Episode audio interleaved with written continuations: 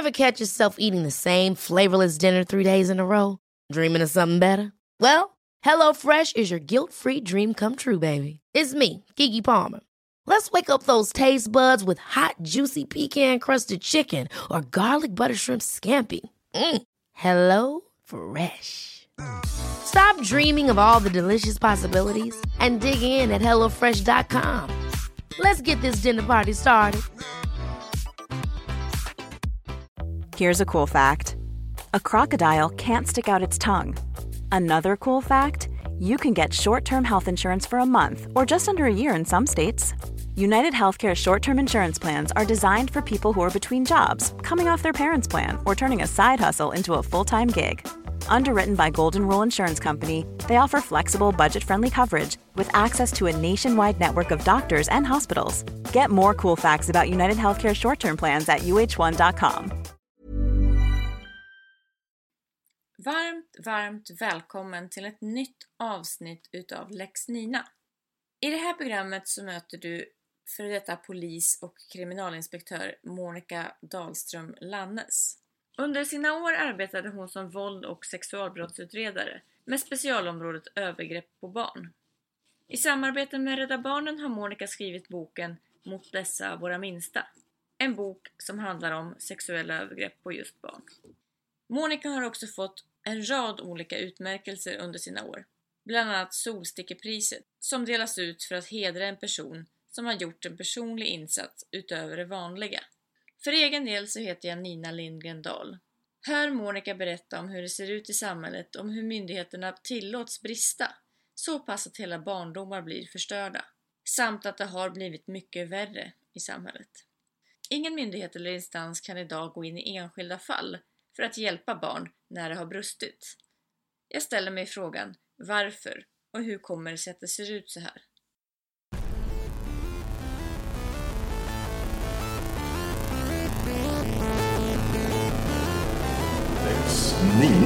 Lex Nina. En podd för barns rättigheter.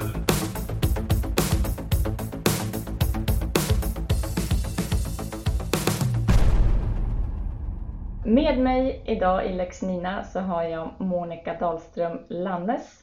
Varmt välkommen Monica. Tack. Jag tänkte höra med dig din syn.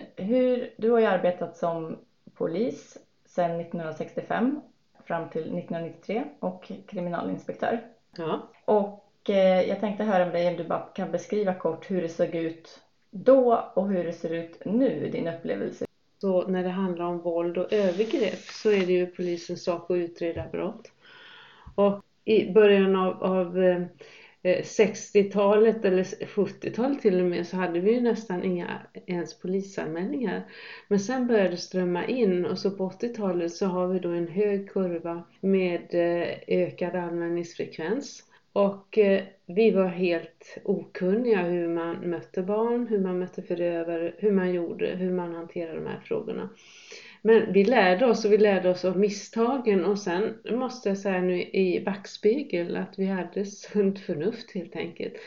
Jag kallade ju ihop folk från barnpsyk, åklagare, läkare, socialtjänst, och vi samarbetade. Alla visste vad de skulle göra. Rätt personer fanns på rätt ställe, och det visade ju sig att vi tog rätt beslut. Och åklagaren väckte åtal i väldigt många fall, och att 68% av den här perioden ledde till fällande dom när det gäller sexuella övergrepp på barn. Också mot mindre barn hade vi framgångar. Och då kan man säga att genomsnittet låg på så här 9-10% i genomsnitt i övriga landet. Och den siffran ligger kvar där, medan Östersund faktiskt ligger långt över genomsnittet fortfarande. Och då tänker jag så här att visst det har ökat, det är fler fall som anmäls, det är fler fall som ska utredas. Men det är ju också så att om man gör rätt utredningar och snabba utredningar så kostar det inte mer. Det behövs inte mer resurser. Ja, det är klart, ju fler ärenden behövs det ju mer resurser. Men jag menar, om man gör rätt från början så känner man in det så att säga. Mm, just det. Och om du skulle beskriva dig själv kort som person? Ja, jag är väldigt intresserad av människor och jag tycker att det är väldigt viktigt att tala om det som är svårt. Och det behovet har väldigt många människor, och då menar jag inte bara barn, och för det är ju särskilt viktigt att man får berätta och bearbeta det man har varit med om. Men det är också viktigt för vuxna att bearbeta sin barndom så att man inte tar med sig trauma och beter sig på ett negativt sätt, utan man är medveten om. Så därför är det viktigt, och det har också varit viktigt för att få förövare att prata, och jag har faktiskt fått ganska många erkännande just för att jag har lyssnat och förstått. Det är inte så att jag på något sätt håller med eller så att det är en förklaring, det är inget försvar. Jag försvarar absolut inte gärningarna, men jag kan förstå när man har en förklaring, och jag skiljer på brott och person, och det har varit viktigt tycker jag. Men jag är väldigt hård när det gäller vem som har ansvaret. Det är aldrig barnen. Vuxna har alltid ansvaret, och oavsett vilken barn man har. Och min drivkraft är nog att jag blir så arg på samhället och myndigheters övergrepp på barn. Och jag har ju sagt varit med så länge så jag vet hur det kan fungera. Och vi har bra lagar i Sverige om vi följer dem. Och sen mitt första fall, det var verkligen kaos. Men jag minns att det var 3 systrar som jag skulle förhöra. Och vem skulle vara med och hur skulle... Och att jag frågade barnen, vad vill ni? Det har nog varit min... jag ska säga, eller intuition, ledstjärna, att det är klart att man måste utgå från barnen. Och vad är skillnaden från hur ser du liksom, hur det ser ut idag kontra när du var som mest aktiv när du arbetade? Det är inte alls så självklart idag att man sköter sina roller. Det jag är mest besviken över, det är socialtjänsten. Och då ska jag säga att det finns ju jättemånga som sköter det här bra. De hör inte jag talas om, så ska jag nog uttrycka mig. Men de jag hör talas om är så många idag så jag blir alldeles mörkrädd. Och man har glömt bort barnen. Och då är det främst det här med vårdnadstvister. För det är ju så att när skilsmässor är inte ovanliga, men de flesta... föräldrar löser ju det här och klarar av det på ett vuxet sätt och moget sätt. Och så finns det några procent som inte gör det. Och sen är det ju så att de flesta då där det blir en tvist, där ligger våld och sexuella övergrepp bakom. Antingen mot barnet eller mot mamman, ibland mot pappan, men det är oftast mot mamman. Och idag vet vi genom forskning att barn tar oerhört skada av att bevittna våld eller leva i våld, för det är ju det de gör, de lever i en våldsmiljö.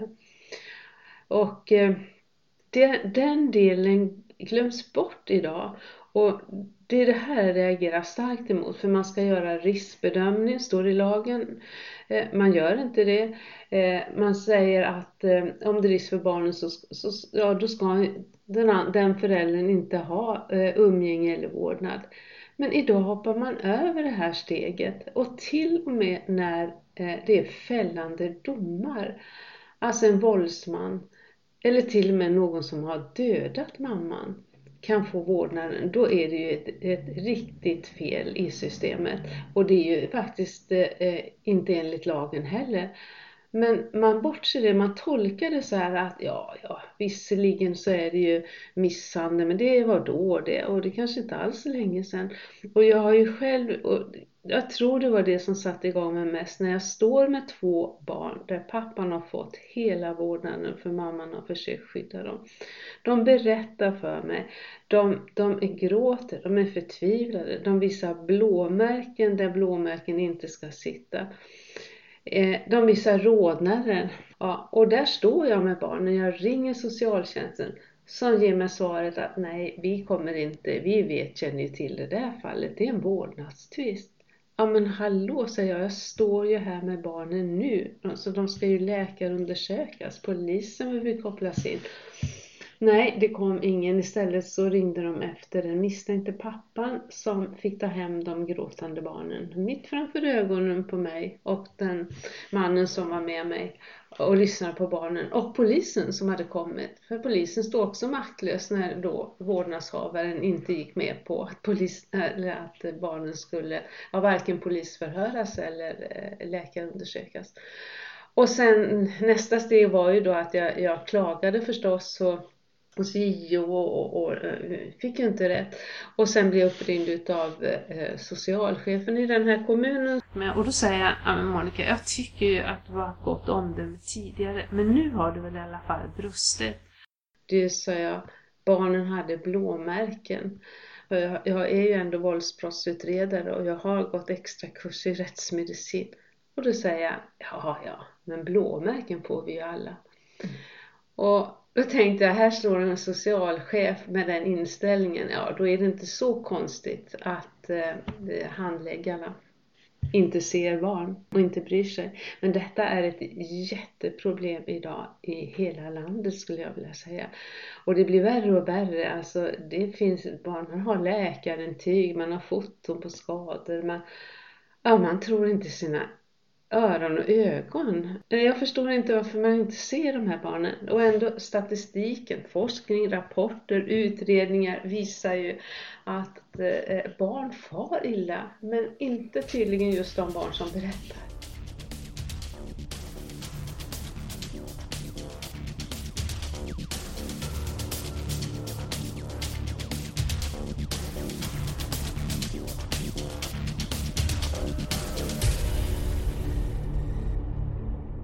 Och varför väljer man att inte lyssna då? Det är ju så grundläggande när det är barn, tänker jag. Ja, man bortförklarar och det, alltså jag har ju nyligen varit med i rätten där vi var, jag tror det var 5 vittnen för till barnets fördel. Det stod inte ett ord om vad vi sa. Och ändå var det människor helt från olika delar av samhället som hade lyssnat på den här, det var en flicka.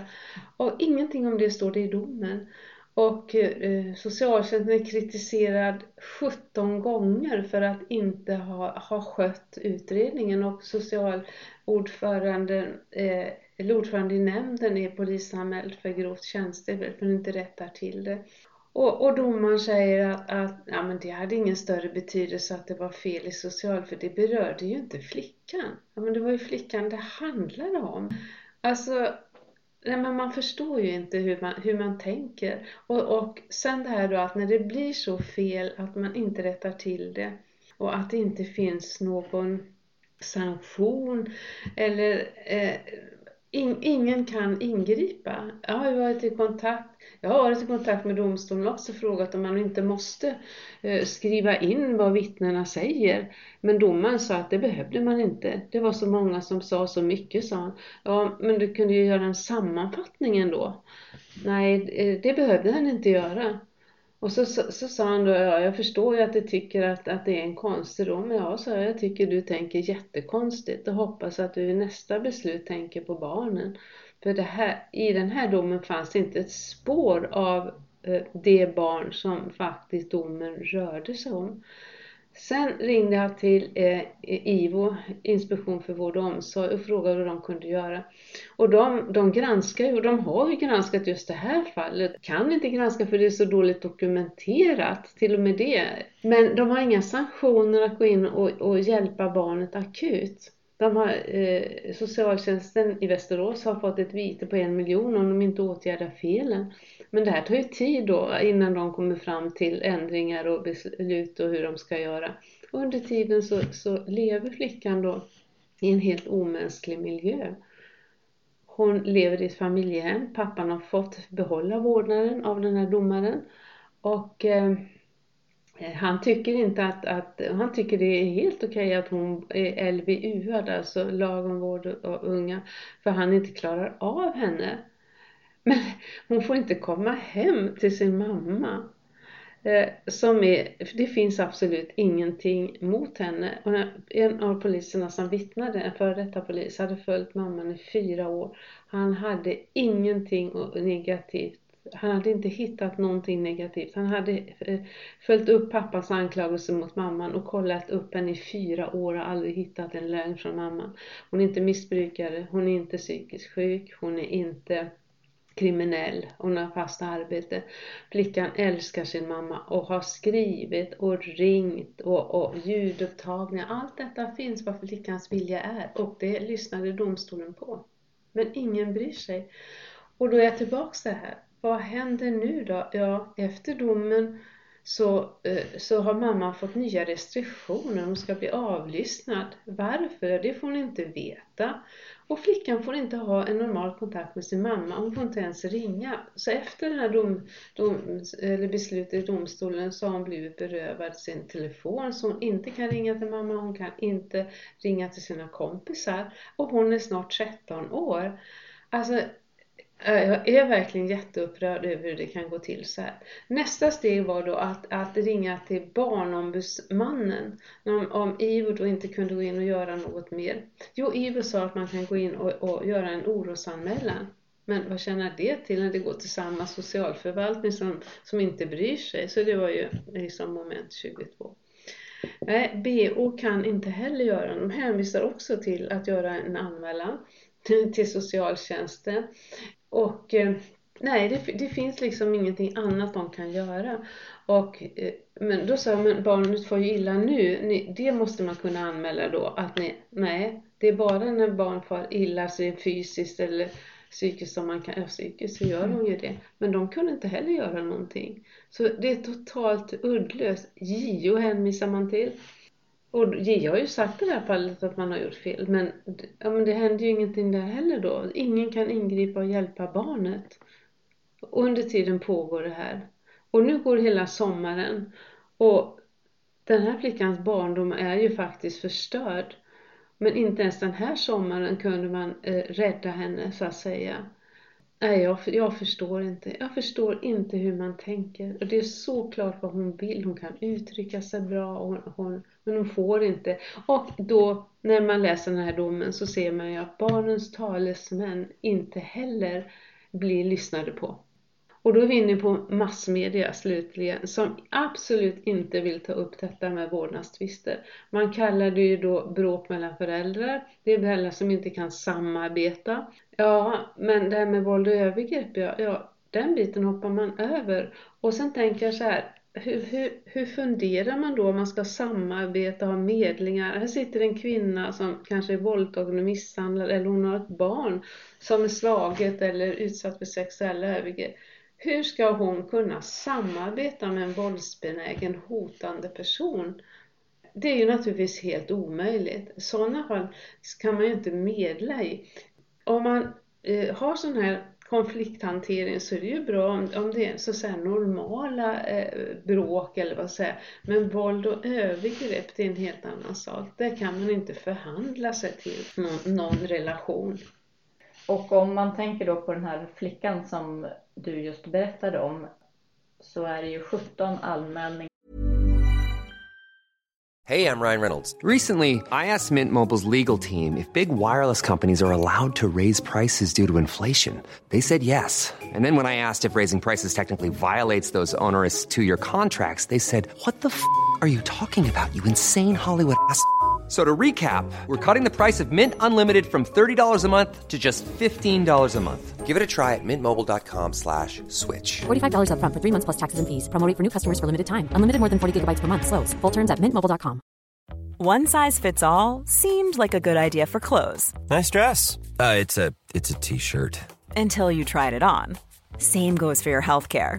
That's why UnitedHealthcare offers a variety of flexible, budget-friendly coverage for medical, vision, dental, and more. So whether you're between jobs, coming off a parent's plan, or even missed open enrollment, you can find the plan that fits you best. Find out more about UnitedHealthcare coverage at uh1.com. That's uh1.com. Many of us have those stubborn pounds that seem impossible to lose, no matter how good we eat or how hard we work out. My solution is PlushCare. PlushCare is a leading telehealth provider with doctors who are there for you day and night to partner with you in your weight loss journey. They can prescribe FDA-approved weight loss medications like Wegovy and Zepbound for those who qualify. Plus, they accept most insurance plans. To get started, visit plushcare.com/weightloss. That's plushcare.com/weightloss. I bara det. 17 fall av kritik, ja just det. 17 fall utav kritik. Ja, det är kanske lika många anmälningar. 150 sakfel som jag hittade i. Ja, bara i en utredning så hittar man 150 sakfel i socialtjänstens utredning. Det var en extern utredare som kom in. Och det har påtalats, men det har fel påtalats för man hade spelat in de här samtalen man har haft med SOS. Man har gått igenom journaler och så vidare. Så man har verkligen dokumenterat det. Det är inte bara snack utan dokument. 150 fel. Och det ändrar man inte heller. Och det som händer då är ju att den utredningen ligger till grund då för beslut i domstolen också. Så när domstolen inte ens bryr sig om då att det är massa fel så går det ju runt. Och i det här fallet så tycker man att man har åtgärdat problemen genom att byta ut handläggare. Alltså det här låter inte klokt, men de har haft 26 handläggare på samma ärende. Ja. Så ingenting förändras utan man bara krafsar lite på ytan. Och vad kostar det här då? Och just i Västerås har man ju fått jättemycket kritik för att man inte utreder barnmisshandel överhuvudtaget. Och att det ligger, ja men det är klart ska man ägna tiden åt att försvara sina misstag som man har gjort i det här fallet. Då är det klart att inte resurserna räcker till någonting annat. Ytterligare en faktor i det här, feghet. Man har inte civilkurage att gå emot att även om man tycker att nu har vi gjort fel, så rättar man inte till misstagen utan man försvarar sina misstag. Och att det måste ju finnas människor här i olika förvaltningar som har en bra attityd och som skulle kunna säga att det här är fel. Men man är så feg som man offrar barn i det här. Hur tycker du att det ska se ut utifrån att man ska kunna gå in i enskilda fall? Har du någon egen tanke sådär som du... Ja, det här är ju, det vi pratar om nu är ju när myndigheter gör så fel att man inte har då någon myndighet eller någon granskning eller inspektion finns ju, men någon granskningsmyndighet som hade mandat att gå in och göra, att barnombudsmannen kanske fick gå in i enskilda fall. Det skulle ju verkligen behövas. Men alltså annars använder man ju domstolar och man har överklagande, men det är inte alla som når upp till överklagande. Det ska ju prövas också om man får överklaga och så vidare i hovrätten. Annars har man ju den rättsinstanserna. Men just det här med vårdnad umgänge så är ju det en speciell fråga. Och det är möjligt att man skulle behöva en myndighet som bara handlar de här fallen. För de är verkligen... Det är så fruktansvärt mycket tragiska fall i det här. Så hemskt mycket svåra saker för barn och för de föräldrar som försöker skydda sina barn.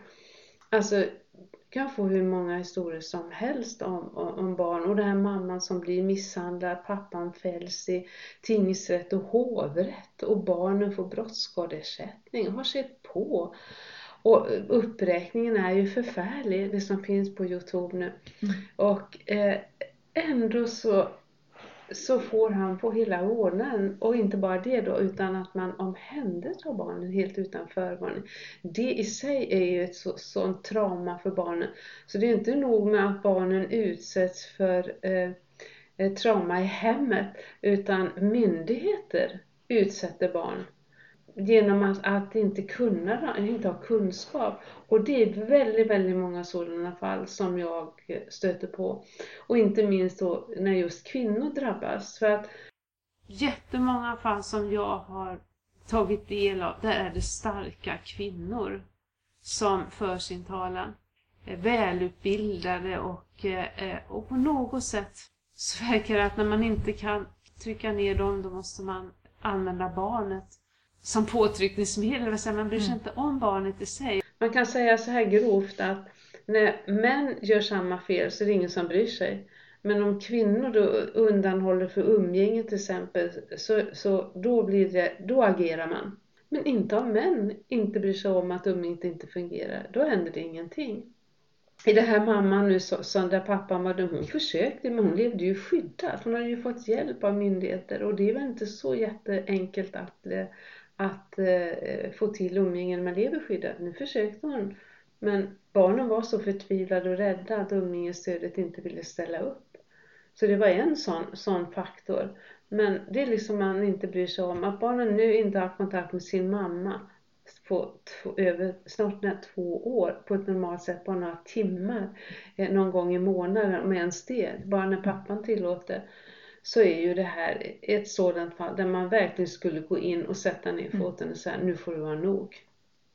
Och då tänker jag så här att det har ju blivit en tvist och pappan har fått vårdnaden. Ja. Och där tillåter ju myndigheterna att han utesluter mamman ur barnens liv. Ja. Och detta har ju pågått då i 2 år. Ja. Och även om mamman tar kontakt med socialtjänsten, vad händer om hon gör det? Nej, det händer ingenting. De hjälper henne inte. Och varför tror du? Nej, ja. Det är ju detta som är så konstigt att tala om jämställdhet. Det finns en lag som ska användas på kvinnor och en lag som ska användas på män. Så tycks det ju vara. Och det är ju flera från den här fallen där mamman har gömt barnet och det är olagligt. Man får inte göra det. Och då blir man ju dömd för egenmäktighet med barn. Men det som händer sen är ju helt förödande för barnen. För då i väldigt många fall får mamman inte ens ha någon kontakt. Eller det ska vara strikt övervakning. Men det finns flera fall där pappan begär skydd mot mamman. Och sen får mamman inte veta var barnet finns. Får ingen kontakt. Och sen upphör kontakten totalt mellan mor och barn. Och hur är det för ett barn? Och det är ingen som hjälper den mamman heller. Eller mammorna, för det är flera sådana mammor. Att få ett umgänge som fungerar. Så det är verkligen riktiga tragedier. Och då är det likadant där. Det finns morföräldrar till exempel som har haft kontakt med sina barnbarn. Upphör helt.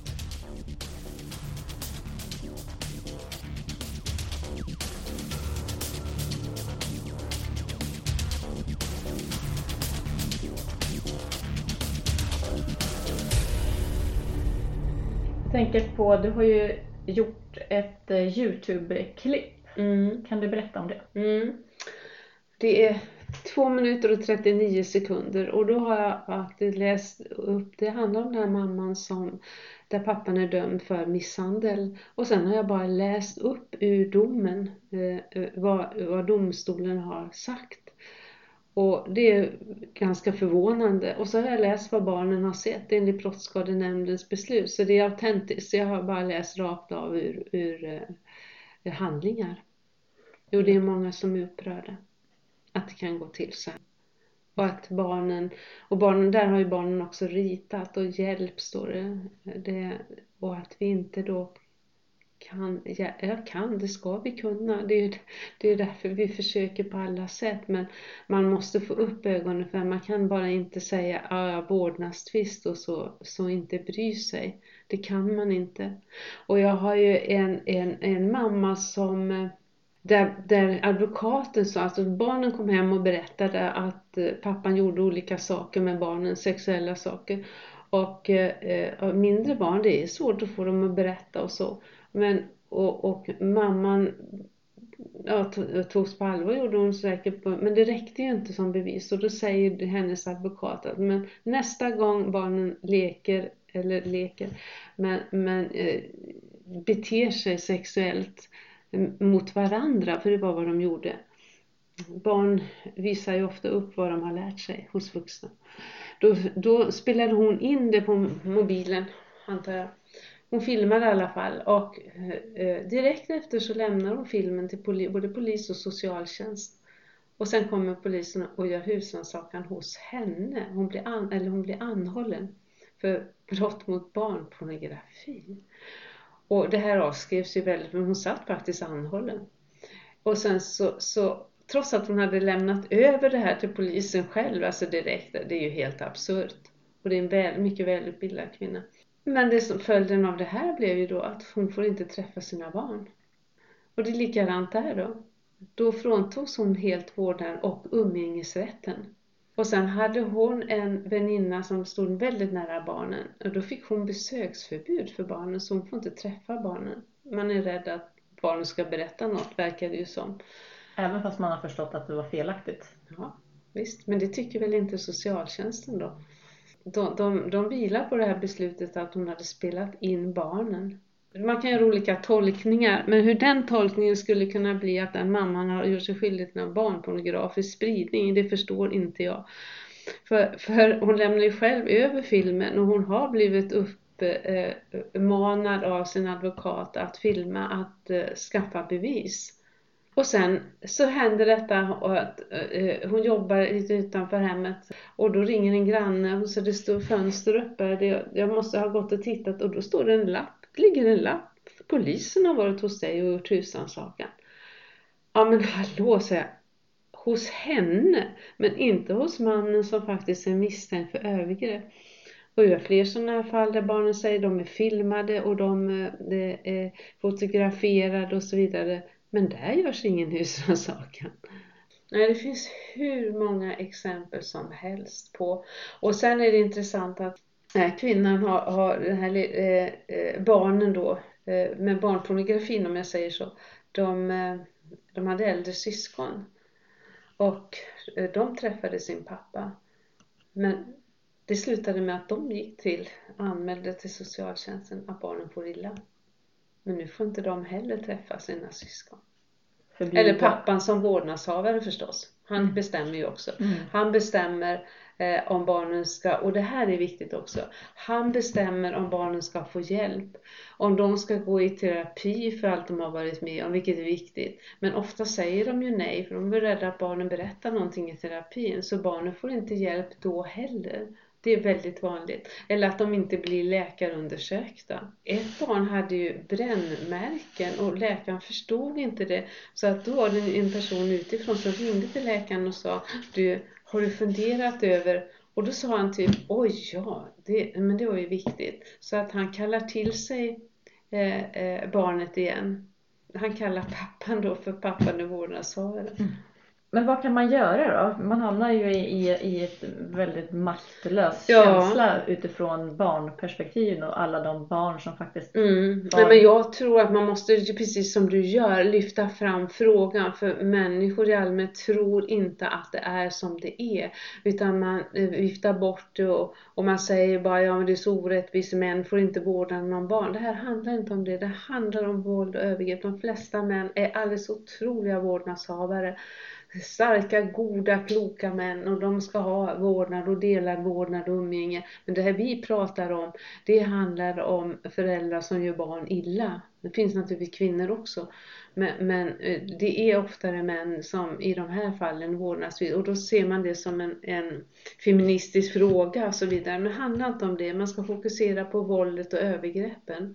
Och är det så att polisen inte kan få fram bevis, så, och det inte räcker, så kan det ju ändå ha ägt rum.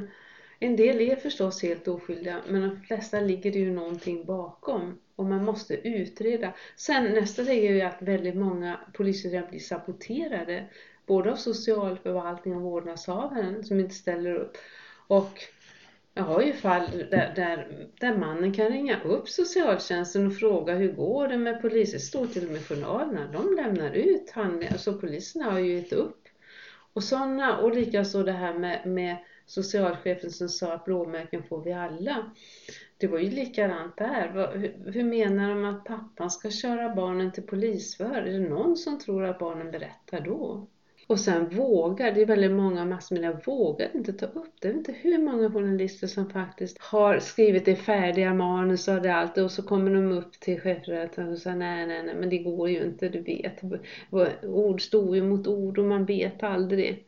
Nej, men fokusera på barnen, tänker jag. Titta på barnen, bryr er inte om föräldrarna om ni tycker att det är bra. Titta på hur barnen har det. Stort tack för din tid, Monica Dahlström-Lannes, och ditt engagemang för barn. Tack själv för ditt engagemang. Vi är blommor, driv oss varsamt.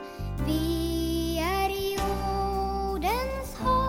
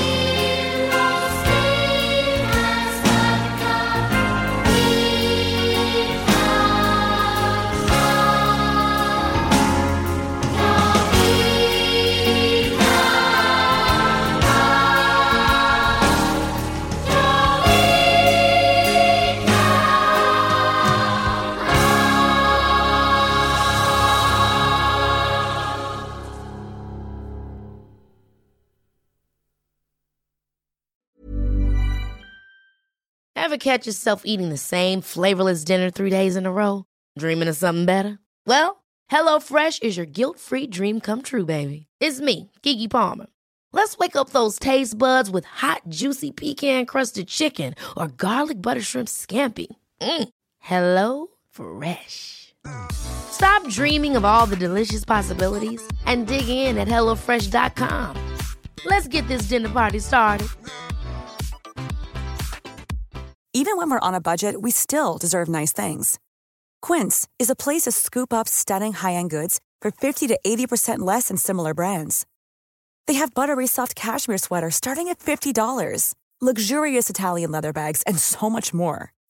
Plus, Quince only works with factories that use safe, ethical, and responsible manufacturing. Get the high-end goods you'll love without the high price tag with Quince. Go to quince.com/style for free shipping and 365-day returns.